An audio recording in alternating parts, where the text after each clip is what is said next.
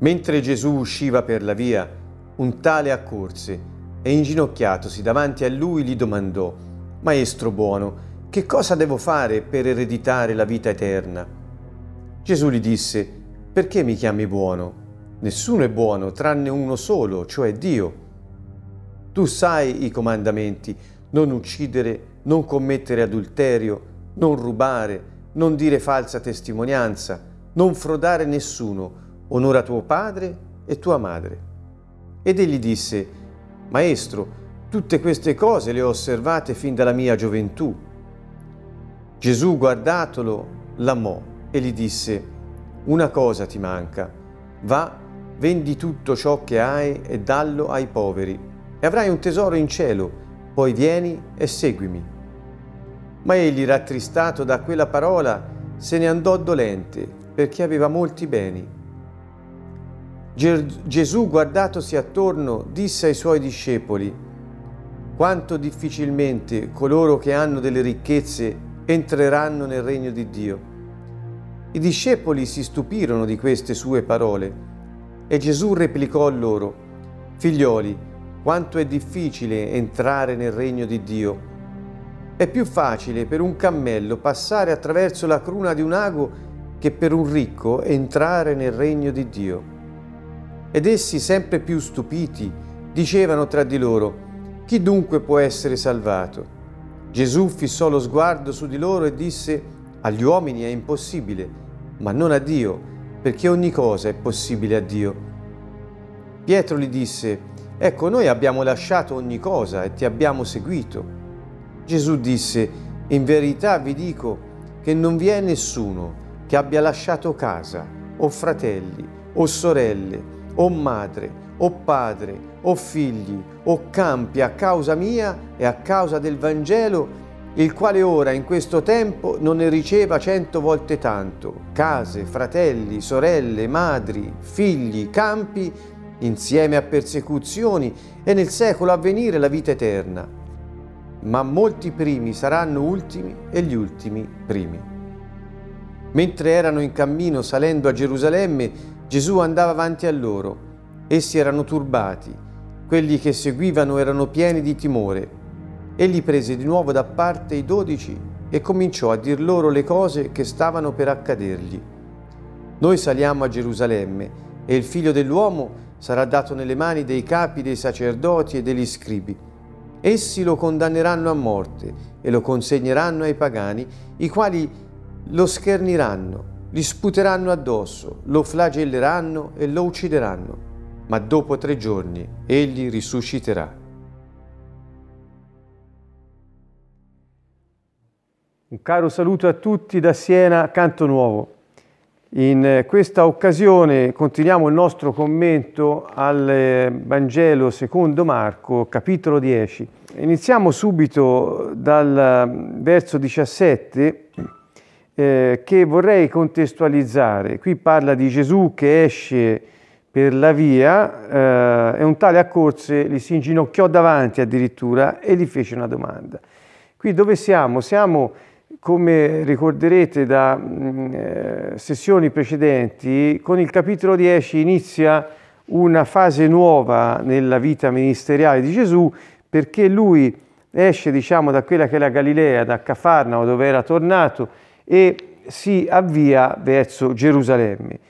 Quindi mentre lui stava andando, un tale gli si inginocchiò davanti. Sembra un po' grottesca questa situazione, dove una persona si precipita davanti a un altro che sta camminando su una strada e gli si butta in ginocchio davanti. Per alcuni sembra anche, può sembrare anche esagerato, ma in realtà se noi mettiamo insieme quello che abbiamo detto fino ad oggi in questi primi 10 capitoli di questo libro, la fama di Gesù in Galilea e in molte altre zone aveva raggiunto dei livelli altissimi, tanto che, se ricorderete, Gesù non aveva neanche più il tempo di mangiare, dormiva a volte sporadicamente e le folle lo inseguivano, addirittura lo precedevano là dove lui stava per recarsi. perché vedendolo lo riconoscevano e giravano il lago da un'altra parte per arrivare prima.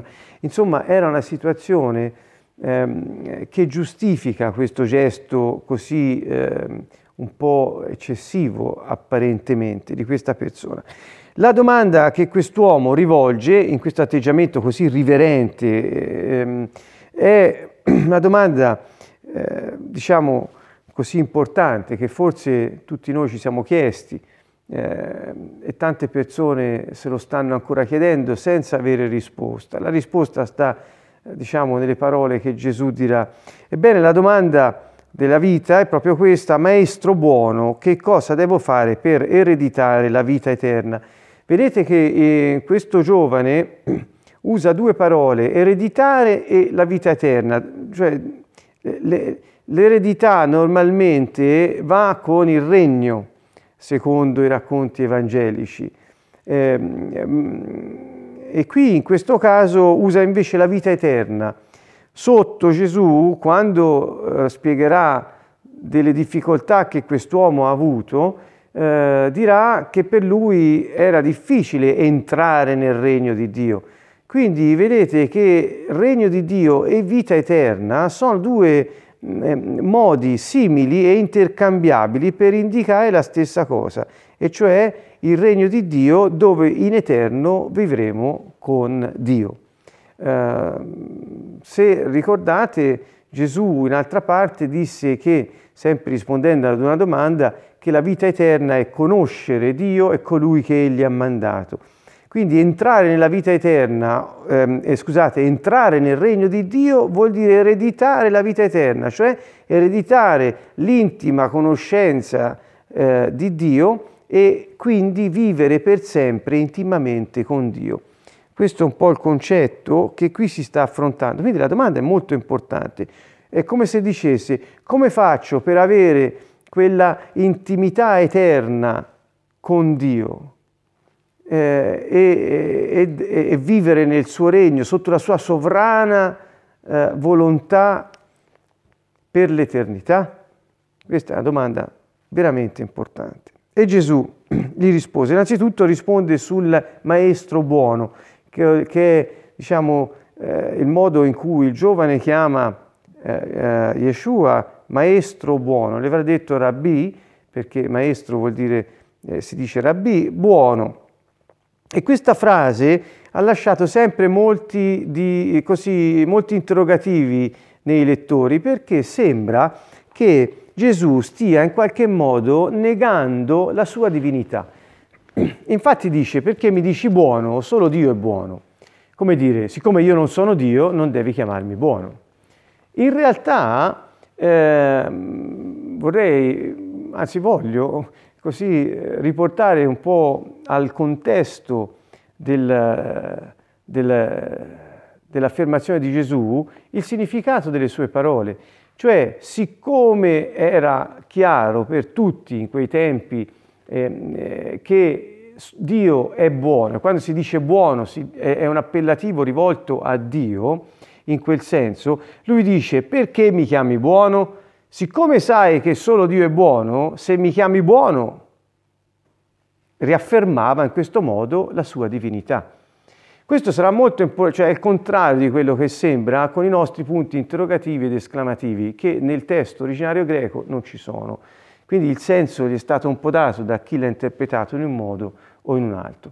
Quindi, riportando un po' le parole di Gesù al senso più logico e anche conseguenziale al fatto che lui stava vivendo, alla situazione che stava vivendo, ci viene da comprendere che il fatto che questa persona si sia inginocchiata davanti a lui era come se lo riconoscesse per la sua divinità, in base ai segni che faceva e alla vita che conduceva e alle parole che diceva. E secondo questa lettura più logica appare che Gesù, apparentemente negando la propria divinità, l'ha invece potentemente riaffermata. Ebbene, lui dice: cosa devi fare, Gesù, per ereditare la vita eterna, cioè per entrare nel regno di Dio? Cosa devi fare? Conosci i comandamenti. Come dire, per entrare al regno di Dio occorre che tu osservi i comandamenti. Che vuol dire? Occorre che tu cerchi la giustizia di Dio. Ricordate, in Matteo 6 c'è non state in ansia per la vostra vita, Matteo 6,33, cercate piuttosto prima di tutto il regno di Dio e la sua giustizia. Il resto vi sarà dato in aggiunta. Quindi questa affermazione di Gesù, conosci i comandamenti se li osservi, questo è il modo per entrare nella vita eterna, per ereditare la vita eterna, e elenca una serie di comandamenti: non uccidere, non commettere adulterio, non rubare, non dire falsa testimonianza, non frodare nessuno, che non è elencato nel libro dell'Esodo, non frodare, ma riassume i due comandamenti che riguardano i desideri smodati verso le cose e il rubare, in sostanza. E poi onora tuo padre e tua madre. Come vedete, Gesù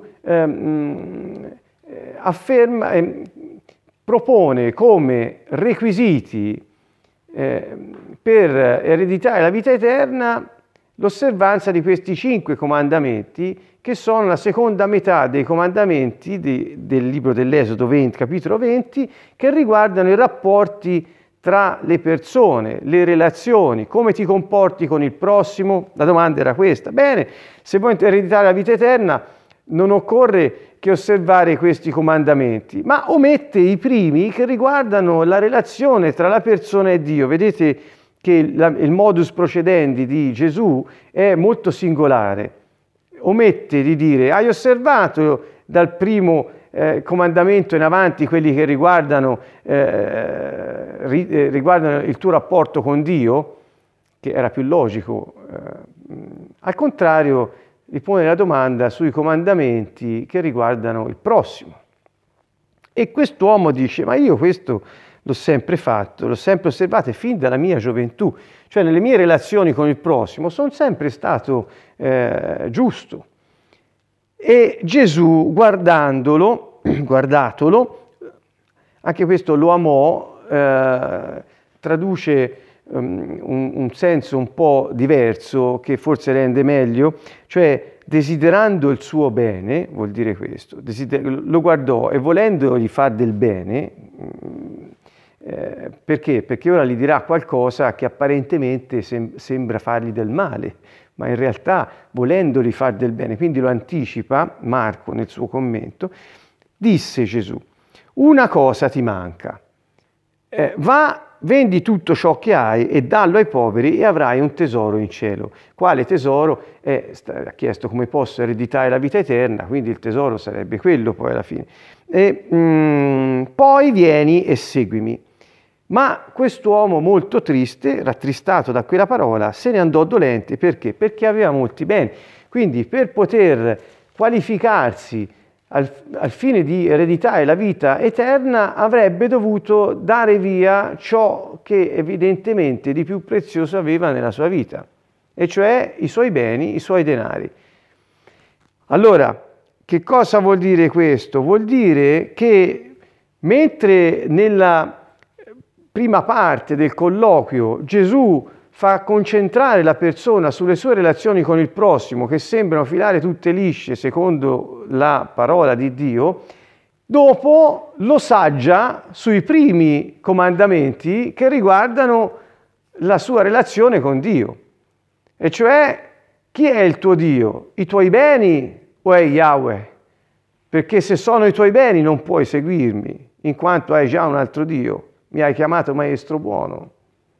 Ecco dunque che in questo Yeshua, in modo dolce, ma anche molto sapiente, porta la persona a capire il concetto e sentirsi là dov'è il suo cuore, in sostanza, non rispondendo ad una domanda diretta. Come dire, il tuo Dio sono i tuoi denari o è Yahweh? Se avesse fatto questa domanda, avrebbe risposto: ma certo, Yahweh è il mio Dio. Invece gli dice: allora, se sei bravo con il prossimo, allora vediamo se conta più Dio oppure le cose che hai. Siccome so che sono molte, forse ti costa. E dunque la risposta di Yeshua qui è, scusate, la risposta di quest'uomo con la tristezza se ne va, è la risposta di colui che ha, come dire, la coscienza che lo avverte dentro così di aver mancato un appuntamento divino a causa dell'idolatria. Il primo comandamento, sappiamo, non avrai altro Dio al di fuori di me, sappiamo che nella Torah è comandato di amare Dio con tutto noi stessi, tutte le nostre forze, il nostro cuore, eccetera, la nostra mente, e poi di amare il prossimo tuo come te stesso, ci è comandato questo. Quindi il secondo, disse Gesù, comandamento è simile al primo, di amare il prossimo, è simile al primo, ma il primo non può mancare. Quindi ecco, volevo mettere in evidenza questo. E la domanda dunque che questo brano del Vangelo secondo Marco ci pone in modo piuttosto diretto è questo: il nostro cuore è attaccato a cose, è attaccato a persone, è attaccato a situazioni, circostanze che ci portano a dover rinunciare di seguire Yeshua per non perdere ciò che riteniamo di primaria importanza nella mia vita e che non è Yahweh. Questa è la domanda fondamentale. Molti hanno colto in questo brano una specie di invito di Yeshua alla povertà, di invito di Yeshua a lasciare tutti i beni e darli ai poveri, quindi un invito al servizio per i poveri, eccetera. Ma questo io propongo che sia una lettura piuttosto, direi, quasi faziosa. Perché? Perché non è un principio generale, ma era la parola per questo giovane ricco, che si applica a tutti coloro che hanno il cuore attaccato ai beni, alle cose, piuttosto che a Dio. Non è che per seguire Gesù occorre sempre dare via i propri beni, per lui era necessario perché quello era il suo Dio. Dopo questa vicenda, Gesù si guarda intorno e disse ai suoi discepoli, e quindi spiega a loro, no? A questo punto, che avevano assistito evidentemente a quel che era accaduto, si guarda attorno e spiega quanto difficilmente coloro che hanno delle ricchezze entreranno nel regno di Dio. Ecco qui che anche altri hanno detto: è meglio dare via tutti i nostri beni, così non avremo delle tentazioni ed essendo poveri sarà più facile per noi entrare nel regno di Dio. Perché ai ricchi è impossibile. Già questa è una grandiosità in senso tecnico, perché non è questo che dice Gesù, è difficile. Perché? Perché per una persona che ha molti beni è difficile darli via per poter seguire il Signore. Quindi intanto si parla di difficoltà e non di impossibilità. E poi vedete qui al verso 23 che sto commentando, dice: difficilmente coloro che hanno delle ricchezze entreranno nel regno di Dio. Ma fermi un po', faccio per rinforzare quello che ho già detto, perché mi pare importante. Quest'uomo non aveva chiesto di entrare nel regno di Dio, ma di ereditare la vita eterna. Ecco, come ho detto prima, che sono quasi intercambiabili questi due modi di descrivere la vita che in eterno si vivrà insieme a Dio nell'intimità con Lui, sotto la sua sovrana volontà che regnerà su di noi. Dunque, al verso 24 dice: i discepoli si stupirono di queste sue parole. Si stupirono. C'è da domandarsi perché si stupirono. Gesù allora, per smontare lo stupore, che forse sapeva un po' anche di rifiuto di quello che Gesù aveva appena detto, replicò: figlioli, quanto è difficile entrare nel regno di Dio.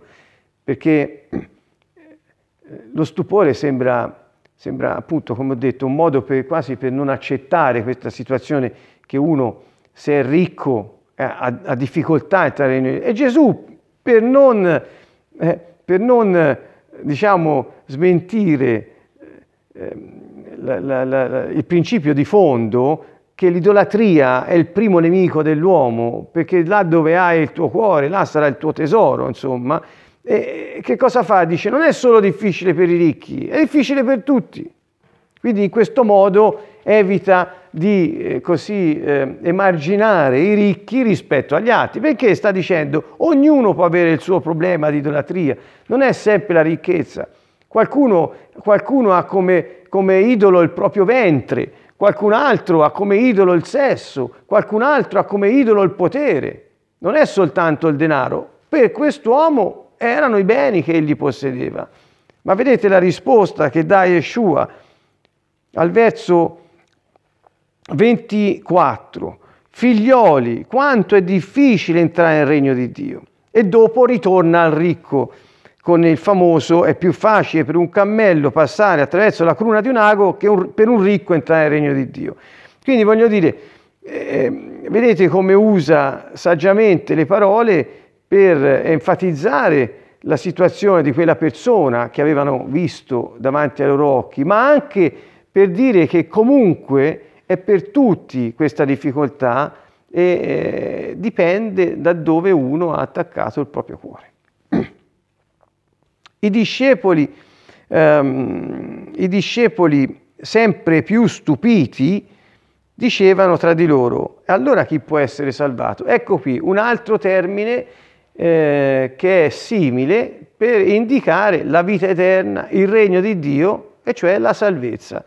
Cioè, che vuol dire la salvezza? La liberazione dalla situazione attuale soggetta alla morte. Al contrario, la vita eterna è la vita incorruttibile, indefettibile, immortale, vissuta nel paese di Dio, nella nuova terra, sotto i nuovi cieli. Ecco, insomma, questo regno è già presente ora. Yeshua è venuto a portarlo, ha annunciato le regole secondo le quali si vivrà in questo regno per sempre, e chi vuole venga pure. Questo è il concetto. Quindi salvezza vuol dire liberati dalla condizione di impossibilità di entrare al regno di Dio ed entrare nella vita eterna. Vedete come prendono corpo queste parole, perché salvezza sembra un concetto molto più etereo o vago, invece qui prende proprio corpo. Erano sempre più stupiti, perché? Perché non è solo l'uomo ricco che ha problemi, come ho detto prima, ma tutti gli uomini hanno il loro problema, ciascuno ha il suo problema. E loro erano sempre più stupiti. Perché? Perché evidentemente ritenevano che, secondo le parole di Gesù, sarebbe stato difficile per tutti veramente. Forse si stavano guardando dentro, forse pensavano ai loro familiari, ai loro amici, al popolo di Israele nel suo complesso. E Gesù fissò lo sguardo sugli uomini e disse: è vero, per gli uomini non è possibile salvarsi, ma a Dio nulla è impossibile. Ecco qui la grande affermazione di Gesù. Perché la salvezza, e cioè la vita eterna, e cioè il regno di Dio, appartiene a Dio ed è soltanto per l'azione di Dio che l'uomo entra in questa dimensione, non per i meriti dell'uomo e non per la sua situazione o la sua condizione, religiosa o meno. Quindi è l'opera di Dio che ci porta la salvezza, o cioè che ci fa entrare nel regno di Dio, cioè ci fa ereditare la vita eterna. Riuso le parole che Gesù ha usato in questo passo. Per eliminare alcuni dubbi su quello che Gesù ha detto riguardo al cammello e alla cruna del lago, che spesso è stato usato per dire no, si tratta di una porta molto stretta attraverso la quale entravano, eccetera, oppure altre interpretazioni, in realtà sembra che dagli studi fatti e comparati anche con i detti rabbinici del tempo e successivi si tratti proprio di un'iperbole che Gesù ha usato per indicare che è molto difficile, cioè perché per esempio in alcuni scritti rabbinici successivi, immediatamente successivi a Gesù, si parla di quanto è difficile per un elefante passare dalla cruna di un ago. Quindi non si tratta né di una corda grossa né di una porta stretta nelle mura di Gerusalemme, ma si tratta proprio di un'iperbole, cioè ha usato cose quasi impossibili da realizzarsi per esprimere la difficoltà di quello a cui si riferì, di ciò di cui stava parlando. Se guardate al verso 25 del capitolo 9, sempre del Vangelo secondo Matteo, scusate, verso 23, di quando l'uomo, il padre di quel ragazzo che era tormentato da uno spirito maligno, chiese a Gesù supplicandolo: se puoi fai qualcosa. E Gesù disse: se posso, ma a chi crede, per chi ha fiducia, in sostanza tutto è possibile. E quindi c'è questa frase, Gesù la ridice: tutto è possibile per chi crede. E qui dice: per Dio tutto è possibile. Vedete, lui amplia questo orizzonte e del credente e riafferma l'orizzonte infinito, cioè inesistente, di Dio, perché anche la fede è un'opera di Dio in noi. Quindi Pietro gli disse: ecco, ma noi allora abbiamo lasciato tutto.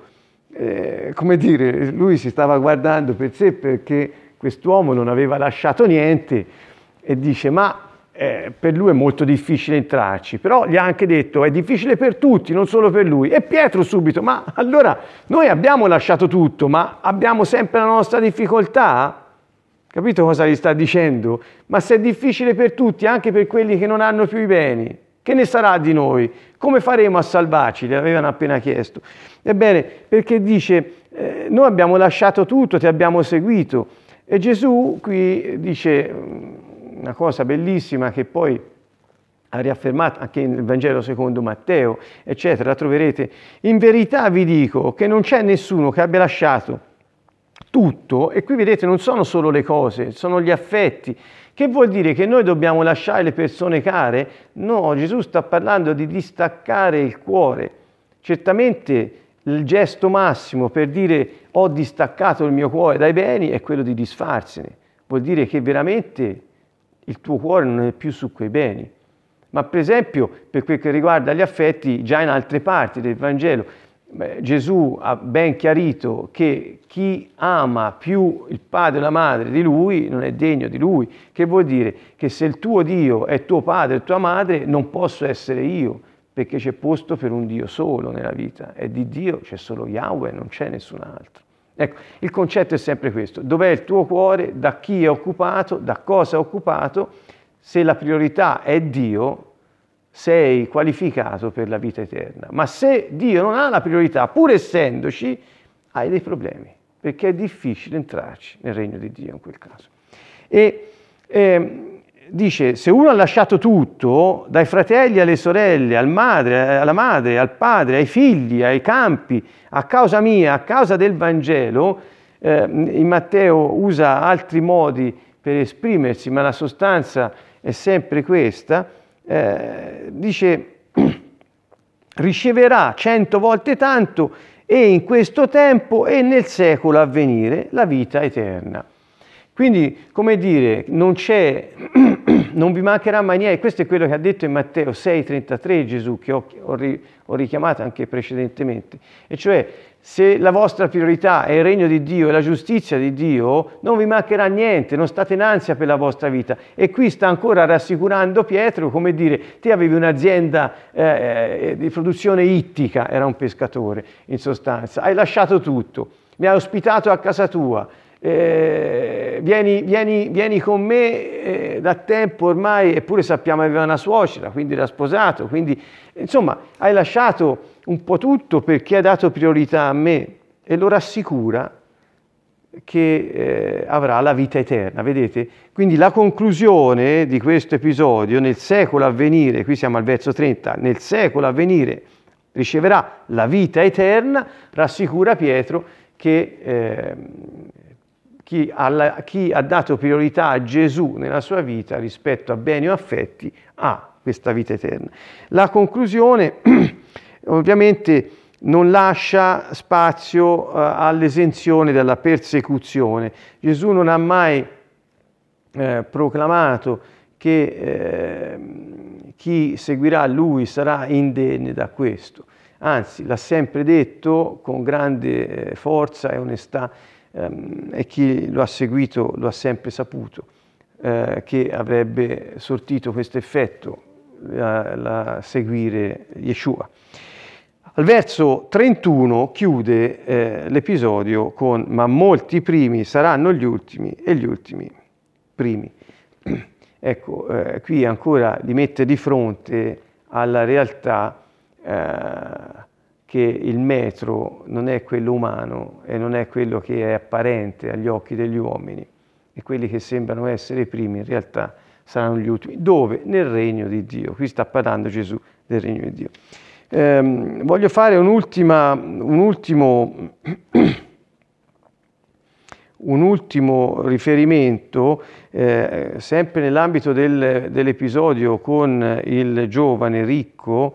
Yeshua nel Vangelo secondo Matteo dice, ecco, per essere ancora più chiaro, il verso 21, Gesù guardandolo lo amò e gli disse: una cosa ti manca.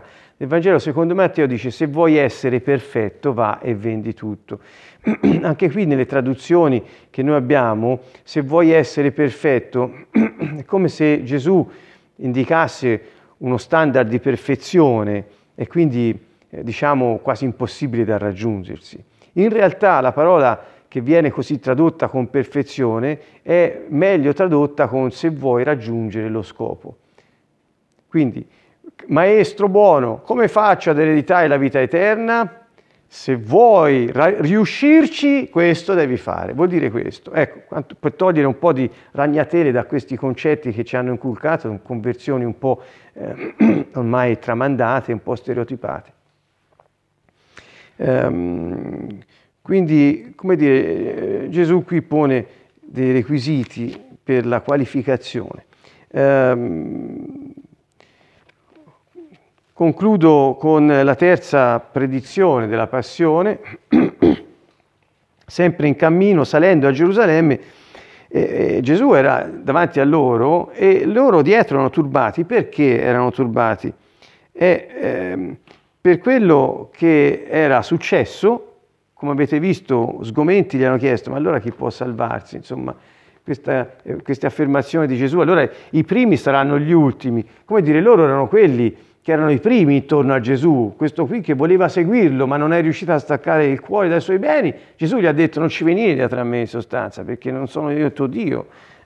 E loro che lo stanno seguendo, la domanda che mi immagino si stanno facendo è: ma allora noi, pur essendo i primi ora, saremo gli ultimi dopo? Ecco, tanto vero che dopo l'episodio immediatamente successivo si vede che partono all'improvviso Giovanni e Giacomo, dice: oh, ma noi vogliamo stare uno alla destra e uno alla sinistra nel tuo regno, vogliamo essere i primi ministri. Quindi vedete, Gesù ha scatenato una serie di, come dire, domande interiori o così anche paure che sono state messe in luce. E quelli che seguivano erano pieni di timore, verso 32. Allora lui che fece? Prese di nuovo da parte i 12. Volevo segnalare questo. Tutte le volte che Yeshua, mentre ancora non saliva a Gerusalemme, ma era ancora in Galilea o in altre zone lontane da Gerusalemme, ma quando è ora che sta salendo, per la terza volta predice la sua passione, morte e risurrezione, ma lo dice soltanto ai suoi discepoli. Quindi la sua passione, morte e risurrezione non è mai stata oggetto di predicazione da parte di Gesù. La predicazione di Gesù è stata il regno dei cieli, il regno di Dio, nient'altro. Non ha mai predicato su questo. Quando ne ha parlato raramente e in privato ai suoi. Qui apparentemente era insieme ad altri discepoli, non solo i 12. Molti altri lo seguivano insieme a questi, perché lui dice: prese i 12 in disparte e li ridisse: guardate che a Gerusalemme succederà questo. Quindi vedete, è un argomento che solo alcuni potevano forse capire, e sappiamo che non l'avevano capito fino in fondo i 12, che erano i più intimi con lui. E ribadisce che noi saliamo a Gerusalemme e lì il Figlio dell'uomo subirà quello che leggete nei versi 33 e 34. Il finale è: ma dopo 3 giorni egli risusciterà. Quindi la promessa della sua risurrezione è l'ancora della speranza nel cuore dei discepoli, che di fronte alla predizione di eventi talmente rocamboleschi, violenti e inaspettati, poteva portare nello sgomento chiunque. E quindi c'è sempre quest'idea che Gesù parla sempre della sua risurrezione, quasi per gettare un'ancora di speranza nel cuore dei suoi discepoli. È la stessa ancora che anche noi abbiamo di fronte alle traversie della nostra vita, perché le affrontiamo, ed è quell'ancora che ci permette di tenere ferma la nostra barca in mezzo a qualsiasi tempesta. Parlo della nostra vita. Bene, allora con il più grande invito che Yeshua poteva farci per poter ereditare la vita eterna, entrare nel regno di Dio e quindi avere la salvezza, è: hai idoli nel tuo cuore che ti distraggono dai valori di Dio? Hai qualcun altro, qualcos'altro che ha priorità nel tuo cuore al posto di Yahweh, che è l'unico vero Dio e non c'è altro Dio al di fuori di Lui? Con questa riflessione e questa domanda così importante, perché da questa dipende la vita eterna e il regno di Dio che noi possiamo ereditare, nel quale entrare, ci salutiamo e un arrivederci carissimo alla prossima sessione, sempre sul capitolo 10 del Vangelo secondo Marco. Caro saluto a tutti da Siena, Canto Nuovo.